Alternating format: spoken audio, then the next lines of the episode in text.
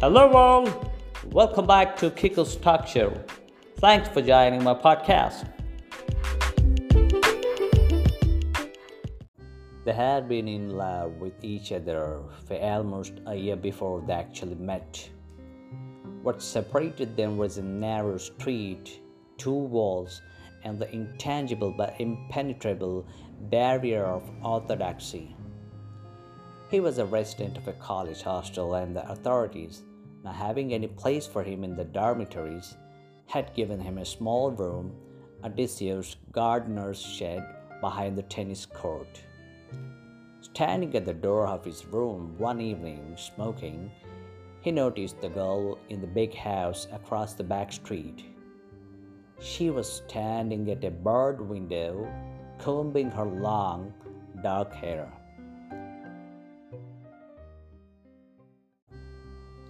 He could not make out her features clearly, but her silhouette behind the barred window conveyed an impression of loneliness and isolation.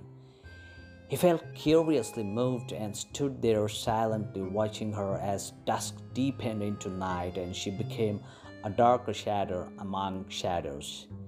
After that, somehow, without a word being spoken or a sign being made, the pattern was set. He would stand his doorway and she at her window, communicating mutely across the traffic noises of the street in between. Slowly, after smiles, nods, gestures, they evolved a private sign language of their own. Being a classmate of his, I was one of the very few privy to their secret, long distance liaison. I would watch fascinated as they carried on their wordless dialogue, totally private despite my presence. When it grew dark, I would occasionally help by shining a torch on his hands as they swiftly fluttered and formed their cryptic messages. The nimble fluency of this soundless language invested an otherwise gawky college boy with an enigmatic grace. The girl on her part spoke with her hands, and my friend filled me in on as much of her story as he thought fit. Her parents were very strict, her three elder brothers even stricter. She was not allowed to go anywhere unescorted, not allowed to meet anyone. Even the driver who drove her to and from the girls' college spied on her. She was very unhappy, very lonely. Then, months later, they managed to meet. She was in charge of a stall at her college fete. They exchanged a few hurried words, their first words to each other, and a few weeks later, they eloped and had a registered marriage. Her parents were furious, but there was nothing they could do.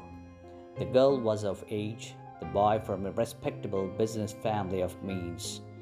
College ended soon after that, and I lost touch with the couple whose strange courtship I had been witness to. Years later, I met them by chance at a party.